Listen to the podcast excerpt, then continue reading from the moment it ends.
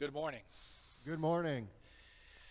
Before we pray and begin, I would like to take a personal moment simply to thank everyone in here and everyone out there for the gift of the prayer book on the occasion of my pastoral installation two Sundays ago.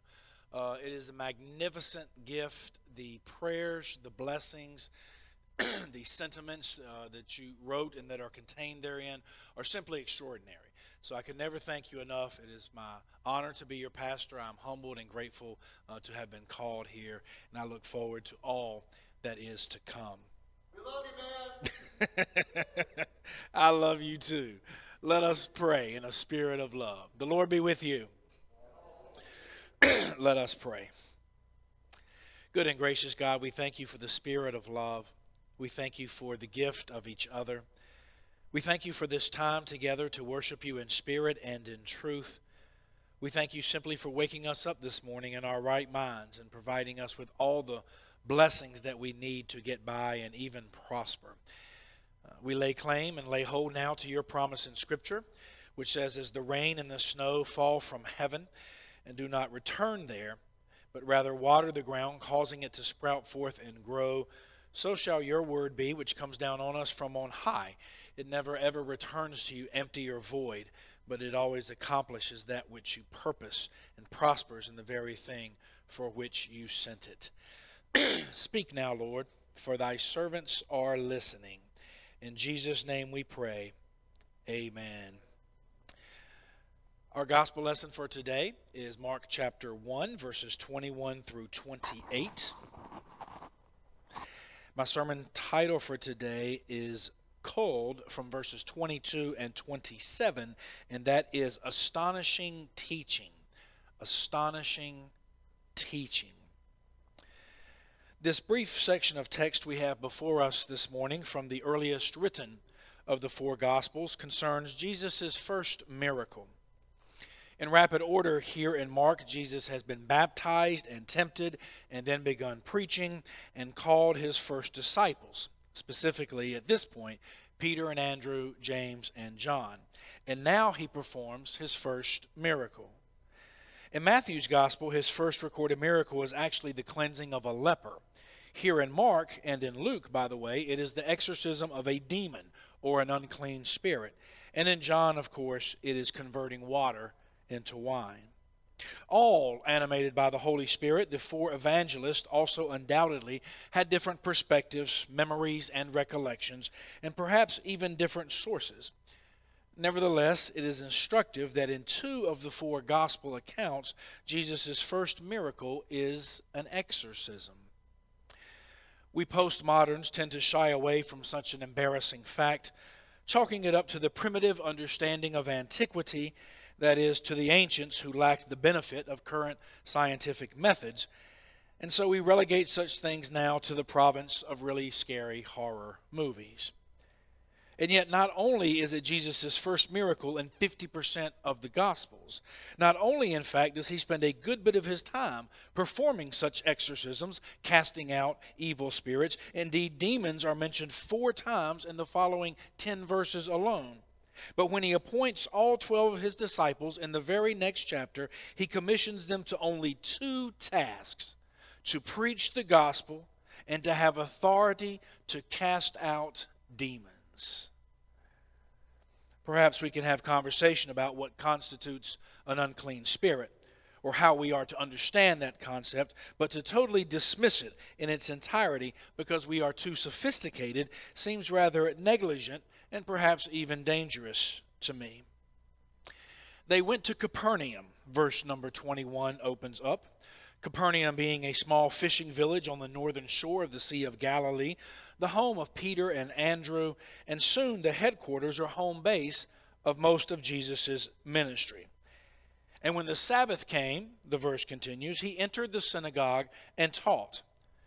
The Sabbath, of course, was the Lord's day the hallowed and holy day of the week, and for Jews, ancient and modern, the seventh day of the week, namely Saturday, based on the creation accounts of the Bible's opening chapters. While retaining the concept of a Sabbath day, by the way, early Christianity transferred it to Sunday, the first day of the week, because that was the day of Jesus' resurrection from the dead. Regardless, the Sabbath is and was a day of worship and a day of rest. Jesus would go on to get in much trouble and controversy with the religious leadership of his own Jewish people for seemingly playing footloose and fancy free with the Sabbath and routinely breaking the prohibition against work on such a holy day. Jesus, of course, in our Christian understanding, seems to only do so when love demands it, when healing necessitates it. And he seems to be opposed to, if anything, a slavish and overly legalistic adherence to the fourth commandment. He himself, after all, can be found many times in Scripture in the synagogue on the Sabbath day for worship. Apparently, Jesus' teaching in the synagogue on the Sabbath day was profound, resonant, impactful, because the people were transfixed. Verse 22 relays, they were astounded at his teaching, for he taught them as one having authority and not as the scribes. They were not just impressed, in other words, but actually astounded. Not at his actions or at his miracles, but at his teaching, his words. Not his, at his articulation or elegance, apparently, but rather at his authority. Since the scribes were those trained in Scripture, God's word, God's law. It is quite an indictment on them indeed that Jesus teaches here with authority and not as the scribes. So the first irony we see is that those who are supposed to have authority do not, while the one who isn't does. It is a shocking role reversal, the likes of which are scattered all over the Gospels and totally suffuse Jesus' teachings and actions. The trained leaders of God's law here, the scribes, somehow lack authority that a manual laborer, in this case a carpenter or perhaps a stonemason, possesses. So, what does that say about authority, my friends? About who possesses it and how? To whom God chooses to give it and in what manner it is conveyed. Apparently, at least within this text, it is something that you can feel, sense, and perceive. It seems to be apparent here. The second thing we notice is the context of teaching itself. Jesus is teaching in verse 22. The resultant exorcism occurs in verses 23 to 26. And finally, the crowd is amazed in verse 27 at Jesus' teaching, exclaiming, What is this? A new teaching. The result, in other words, may be an exorcism, but the context is teaching. The outcome might be a miracle, but the surrounding terrain is teaching. The consequence may be a deliverance or a healing, but the fertile soil out of which it grows is teaching.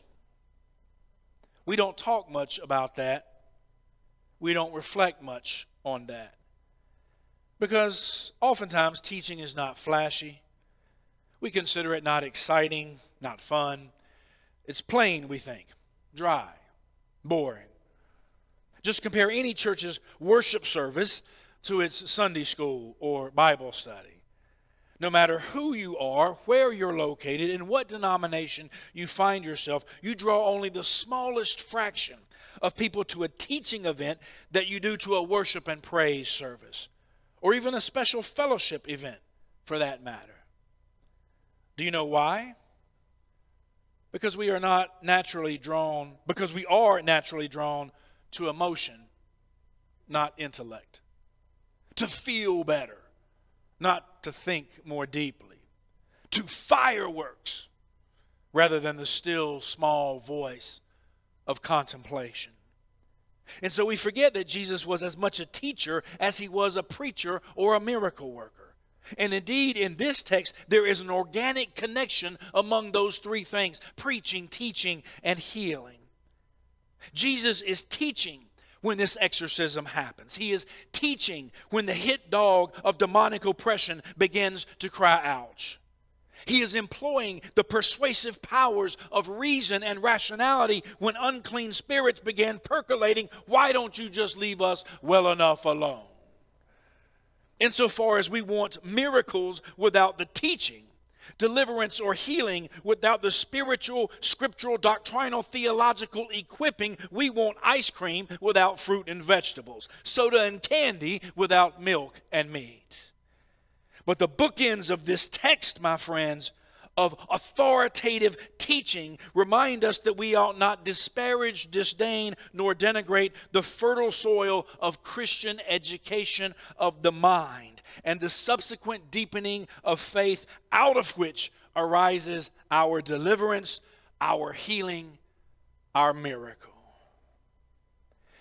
Just then, verse 23 states, just then there was in their synagogue a man with an unclean spirit. Don't ever think, my friends, that unclean spirits are only in bars or nightclubs or crack houses or strip joints or prisons or any other such stereotypical place. There are unclean spirits in church on the Lord's day, gathered for worship according to this text. Spirits who stir up strife and contention. Racism is an unclean spirit. Fundamental opposition to LGBTQ people simply for who they are is an unclean spirit. Sexism and ageism are unclean spirits, and they are all in the church. Hurt hearts, injured spirits which hold on to pain and grudges and which assign malice to others when there is none are unclean spirits and they are in the church. Please notice that this is a man with an unclean spirit. The man is not synonymous with, interchangeable with the unclean spirit. They are not one and the same. Rather, he is indwelt with or possessed by the unclean spirit. The man himself is not evil or destructive, in other words, but the spirit in him is. The spirit in him cries out in verse 24 What have you to do with us, Jesus of Nazareth? Have you come to destroy us? I know who you are, the Holy One of God. Interesting, isn't it? The first confession of who Jesus is on this earth from the first written of the Gospels is from a demon, an unclean spirit. It is one of the chief ironies of the four Gospels that the enemy always recognizes Jesus as the Christ, even when humanity, his own disciples, do not. It's another one of those role reversals that of the way we expect things to be. Many of us spend the majority of our lives trying to decide if this Jesus is really, truly the Son of God. While the forces of evil never need convincing, they know who he is. If no one else in that synagogue knew who Jesus was, that unclean spirit in that man did. The book of James in the New Testament famously reveals Do you believe that God is one? You do well, yet even the demons believe and shudder. Jesus rebukes this unclean spirit in verse 25 Be silent and come out of him. Is Jesus' word effective? Yes. And the unclean spirit, convulsing him, and crying with a loud voice came out of him. Other translations say it shook him or it threw him into spasms on its way out. There is but one universal reaction on the part of this worshiping assembly. They were all amazed, verse 27 reports. And they kept asking each other, What is this? A new teaching with authority. He commands even the unclean spirits, and they obey him. So, because of Jesus' authoritative teaching, demons are revealed and cast out, and human beings were cleansed, renewed, and restored. And because of that, word began to spread even at this nascent beginning point in his ministry, verse 28 concludes, at once his fame began to spread throughout the surrounding region of Galilee. One biblical commentator brings an incisive perspective to this passage, and I quote In noting the crowd's reaction to Jesus' teaching in both bookends of verses 22 and 27, where they are astounded in one and amazed in the other, some translations say astonished. The word astonished compels the question Are we sufficiently astonished at Jesus' teaching? Or has it become so familiar? Have we taken it so much for granted that we no longer really see it in amazement? The reason we do not astonish the world more as Christians may be that we are not sufficiently astonished ourselves. If we were more astonished, perhaps we could do more astonishing things. Are you astonished in worship? Are you astonished by the Word of God and the sacraments of baptism and communion? Are you astonished that when you confess and repent of your sins, you are actually really forgiven them? That when you pray in Jesus' name, God hears? That when you sing, God is pleased? That when you eat the bread and drink the wine, it is the very body and blood of Christ? Or has it all become so familiar that we take it for granted? For God so loved the world that he gave his only begotten Son. Since all have sinned and fallen short, they are all alike now justified by his grace as a gift. There is therefore now no condemnation for those who are in Christ Jesus. I have come that you might have life and have it more abundantly. You see, I think someone in here this morning or out there this morning is hurt and confused and suffering silently. I think someone in here is known by God, claimed as God's own child in baptism, is confirmed in the faith, hears God's word, receives communion weekly, and worships regularly. And yet you are confused. You are confused because you are in pain. You are in pain because you are struggling and wrestling in a matter of life and death, and you feel as if you are losing the battle. You feel that you are losing the battle because your life is being convulsed and you are crying out in torment in a loud voice. You are hurt, you are scared because your whole being, your whole way of life, everything you care about is being convulsed and shaken and in spasms, the pain of which causes you to cry out in a loud voice. But in this text, in this text, all of that is but a cleansing. All of that is but a restoration all of that is but an exorcism or a casting out of something that is not you, but which has infiltrated you, something inside you which is not of God, and which therefore God is calling out of you that you might be healed and whole and made well. If you are being convulsed or shaken right now in your life, my friends, it might be because a new birth is occurring, a new day is dawning, a new reality is on the way. Perhaps sickness is on the way out and health on the way in. Perhaps loneliness is on the way out and companionship on the way in.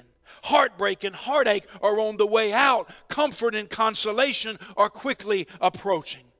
Oh, that today, here in this house, the Spirit of Jesus might be manifest in an authoritative and an astonishing fashion just like it was in that Capernaum synagogue of old. Different time, place, and house, but same God, Lord, and Spirit. In Jesus' name, we cast out anxiety and invoke peace. In Jesus' name, we cast out confusion and invoke clarity. Cast out anger and bitterness and resentment and invoke joy, kindness, and compassion. Cast out doubt and despair and invoke faith and hope. Cast out old wounds of grudges dating back years and invoke peace with those you feel have wronged you. We not only bury the hatchet this morning, but we proclaim it now to actually be a plowshare or a pruning hook. We are dying to sin and rising to new life, dying to self and rising for others. And maybe, just maybe, you're shaking because you're astonished. You're convulsed because the ground is shifting beneath your feet. And it's all happening in church on the Sabbath, on the Lord's Day, as a result of God's Word and the sacraments of baptism and communion, which is all very authoritative because we have an authoritative God. What is this? A new teaching with authority. Jesus commands even the unclean spirits, and they obey him. I don't know about you, my friends, but our God and his kingdom and his gospel are far from tame and sedate, far from ordinary, mundane, ho hum humdrum. They are nothing if not astonishing. If you agree, won't you say amen? amen. I can't hear you. And one more time for the Holy Ghost. Astonishing teaching. Astonishing teaching. Amen.